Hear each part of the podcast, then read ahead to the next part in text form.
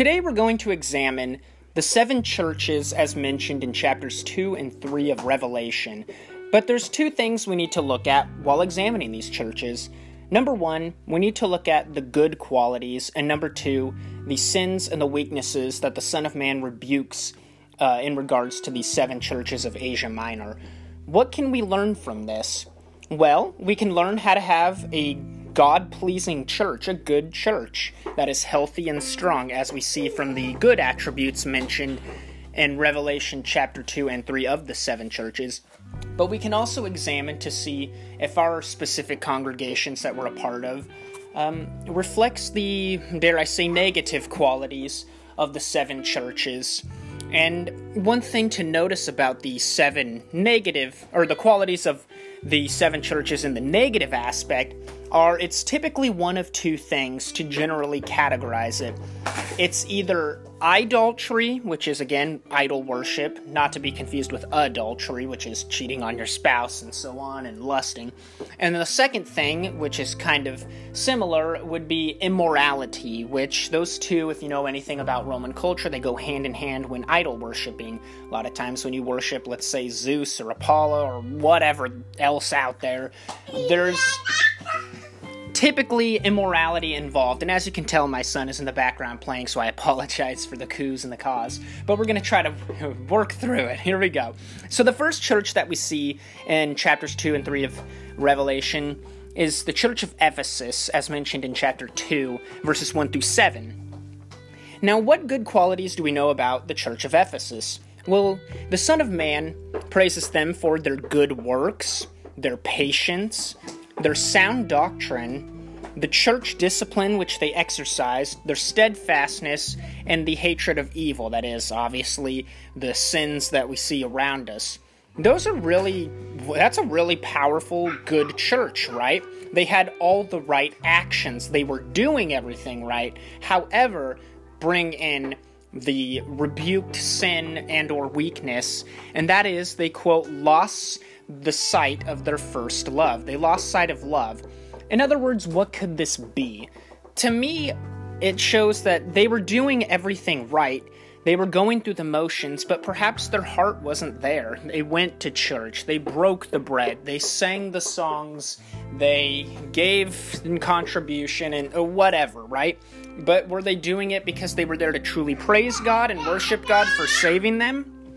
Or was it just something that they were doing? I think a lot of times we do this in our own lives where we run through the motions of our faith, but we kind of lose sight of the power and the intimacy in our relationship with God. I think this can happen in our marriages too. You get up in the morning, you run through the motions of your marriage, but are you truly in love with your spouse? And if you aren't, then it's time to repent of that and work on that. Don't leave them. That's the worst thing you can do. You got to work on it. And likewise, uh, the church of Ephesus needed to refocus their sights on the love that they had at first, and that is the gospel. That is Jesus Christ and the gift of salvation. Another thing, too, this could also be is uh, I heard somebody recently mention this in a study of Revelation, it really stood out to me.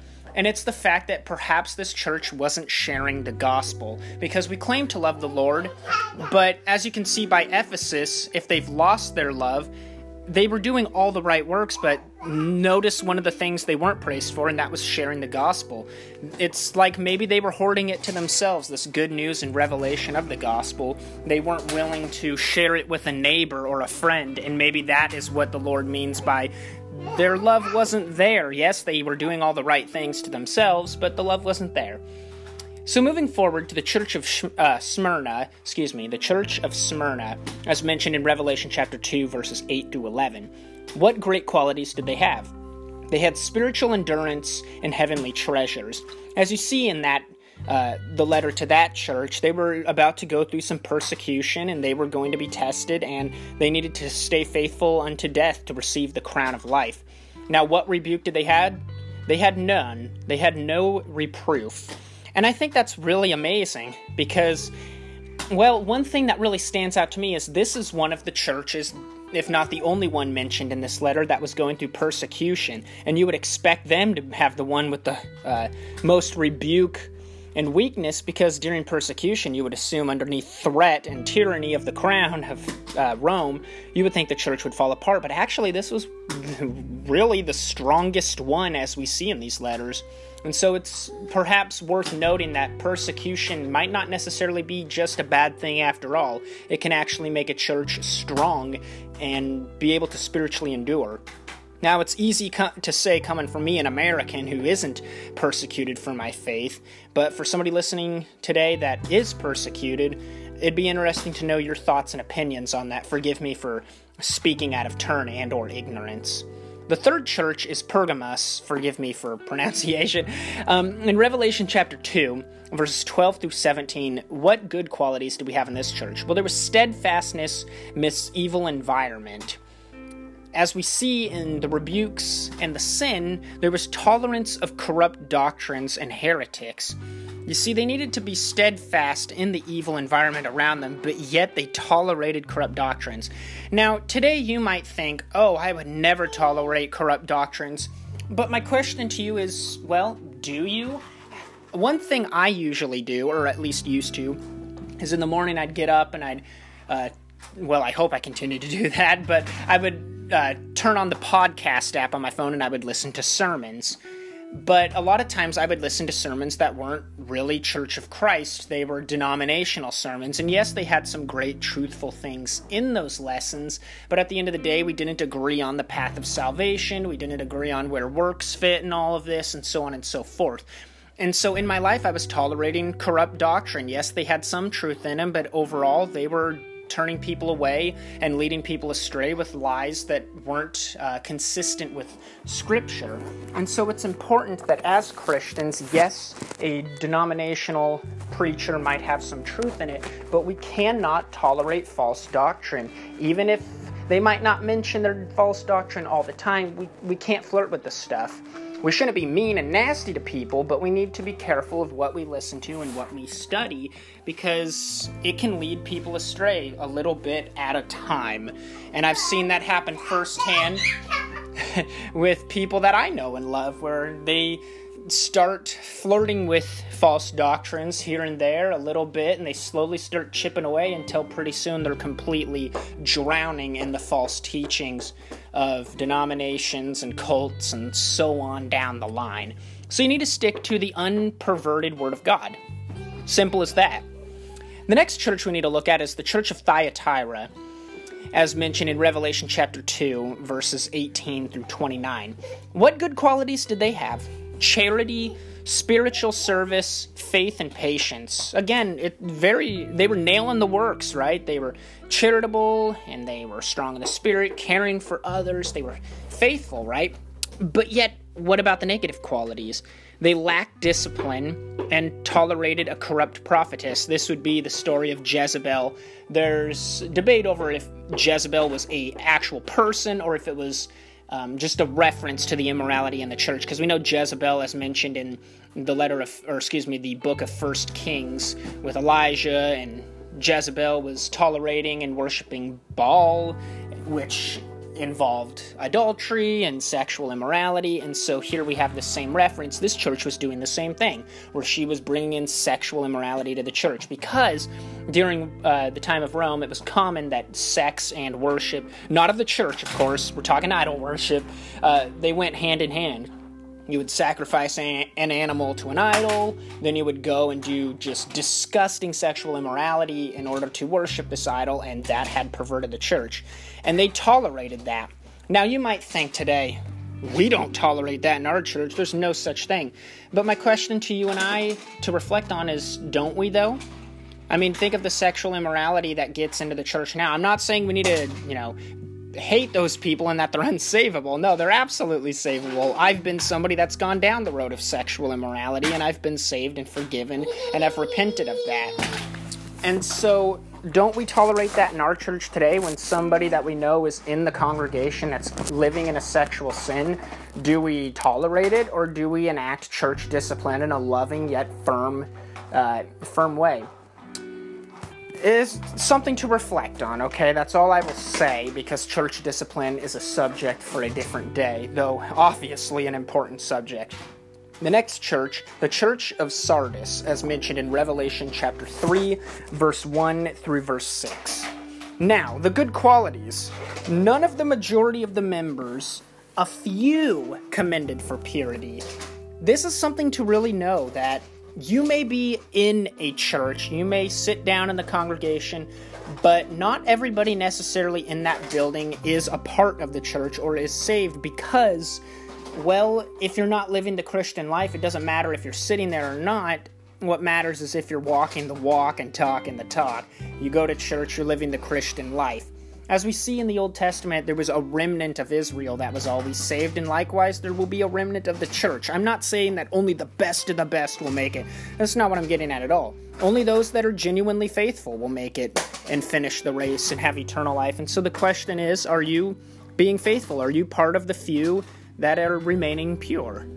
And if your congregation is like that, then you need to help everybody to repent and get back on track, that the whole com- congregation may be pure. Now, what negative qualities? Well, if there's quite a few in its own, but extreme formalism, spiritual death, and imminent inactivity. If if you see only a few of the people in the congregation pure, not the whole majority, well, then what's the the negative quality? Obviously, uh, they aren't really practicing their faith. They're spiritually dead inside and need to repent of that and they're inactive. You see, one thing I noticed about extreme formalism is, like we see in the Church of Ephesus, they might be doing everything right, but if their ch- congregation is spiritually dead or their heart's not involved in it, you know, they're walking through the motions, but they aren't doing it with the right intent and heart, then it can be a negative quality, right? Actions need to be there, but the heart needs to be there too, or else Again, you're just going through the motions of intimacy. Imagine, ladies, if you went on a date with a man or your husband, and the whole time at dinner he's staring at his phone, not paying attention. Yeah, he's there at dinner and he's dressed nice and he smells good and he's paying and he took you out on a nice date. But if his heart's not into it, is that date really going to be wholeheartedly satisfying? No. You know, he needs to be there, he needs to pay attention to you needs to romance you, right? And well, likewise, that's how a relationship with the Lord is. We need to be physically. Excuse me, my mic fell. I apologize. we need to be physically present, but we also need to be spiritually present. If anything else, spiritually present is more important. Now, the next church, the Church of Philadelphia, is mentioned in Revelation chapter 3, verse 7 through 13. Good qualities, keeping of the word. They kept the word of God, the unpurified word, as we might say, right? We do not want to fall down the line of corrupt teaching. Now, negative things, there was none recorded. I think this is very important for us that if you simply keep the word of God unperverted, you naturally aren't going to have negative qualities in turning away. When you start enticing false doctrines or other immoralities, naturally there's going to be negative qualities. But see, if you stick to the unperverted word, as we see in Philadelphia, you're uh, likely going to stay faithful and not have those negative, sinful works. My apologies, I'm trying to talk over my son. And now, the next and final church is the Church of Laodicea. Now, this church, it's very important to note, as Revelation chapter 3, verse 14 through 22 mentions, good qualities, none recorded. That's pretty bad, right? None recorded. And negative qualities? Well, if there's no positive qualities, what are the negative qualities? Well, they were lukewarm. Jesus was going to spit them out of his mouth. Spiritually conceit, no conscience needed. Spiritual poverty, spiritual blindness, spiritual uh, wretchedness. You see, they just simply had fallen away. Yeah, maybe they were part of the church, you would say, or they would show up on Sunday, but they just they weren't really here or there in the faith. They weren't either completely back in sin and they weren't all the way surrendered to the Lord. They were right in the middle. And one thing I know about being right in the middle is it's quite miserable. You want to continue to do your sin, but you also don't want to go to hell. So you're wanting to obey the Lord, but then you can't do the things you really want to do, and you're just going to be miserable. You need to be all in with the Lord or all out. There is no middle ground, as we see in this church. Now, one thing to mention and reflect on is what do you think the church as a whole is today? Now, it's easy as a citizen of the United States to say, oh, the church is weakening or it's not growing anymore, but that's just our nation in general because of the craziness that's going on with people turning away and how our nation is. But the whole world doesn't look like the United States or the Church of the United States. The church in the whole world is growing strong, stronger than ever. Souls are being added to the church daily. More and more people are being saved. And so you might be discouraged by your well, your local congregation losing numbers, or maybe the church as a whole in, in the United States might seem like it's shrinking, but don't uh, get that confused with the rest of the world. My encouragement to you. But what is your congregation like? Now, I'm not saying you need to go in and start bashing your congregation or, you know, causing a bunch of ruckus, but maybe there's some things that we could do to grow and repent of as individuals and congregations. Go back to the unperverted Word of God uh, have the works, have the right heart and mindset behind it, and so on. Now, one thing I also want to mention is there are promises to those that will overcome, as mentioned in the seven churches. The Lord says, if you repent and do this, then you will receive the crown of life or receive this. Let's look at those real quick because I think it's important to us. The church of Ephesus, they would receive heavenly food in verse 7 of chapter 2. Church of Smyrna, a crown of life, as in Revelations 2, verse 10. Pergamos, hidden spiritual blessings, divine food, a new name, chapter 2, verse 17. Spiritual dominion and illumination, chapter 2, verse 26 to 28. Uh, that was Thyatira, excuse me. The Church of Sardis, a robe of righteousness, heavenly restoration, and recognition. The Church of Philadelphia to become a spiritual, excuse me, to become spiritual pillars bearing a divine inscription. And last, the Church of Laodicea, divine fellowship, spiritual environment. We too can have those wonderful promises if we stay faithful to the Lord. Now I know that you there are specific promises to those church, but likewise there are specific promises to us, the church as a whole. And so we need to continue to stay faithful. Now, this episode is quite a long one, and you've noticed the title of this podcast is, quote, The Five Minute Bible Lesson. And as you can tell, we're 17 minutes in right now and I also had my son talking in the background. So, one thing I want to note as we end is I record these episodes live, so I apologize again for the lack of great quality, such as the mic drop I did and my sweet son playing toys and cooing in the background. There's not much I can do about that right now. When we share the Word of God, we got to do the best with what we've got, and that right now is me recording live while watching my son. That being said, though, why is the episode extra long? Well, ironic, right? The episode's extra long because, well, I'm somebody that wants to record the Word of God and share it with as many people as possible. Sometimes the five minute lessons I feel like aren't really enough, right? I, for one, like to dive into longer lessons so I can really unpack and study the Word of God. And I, there are quite a few of my listeners that like that too. So I will do my best, Lord willing, to continue to have the short lessons, such as the five minute lessons that uh, many of my audience enjoys as devotions, while also trying my best to make longer episodes for the other members of the audience that really like to dive in deep and they have the time to do so to listen to longer lessons and study the Word of God.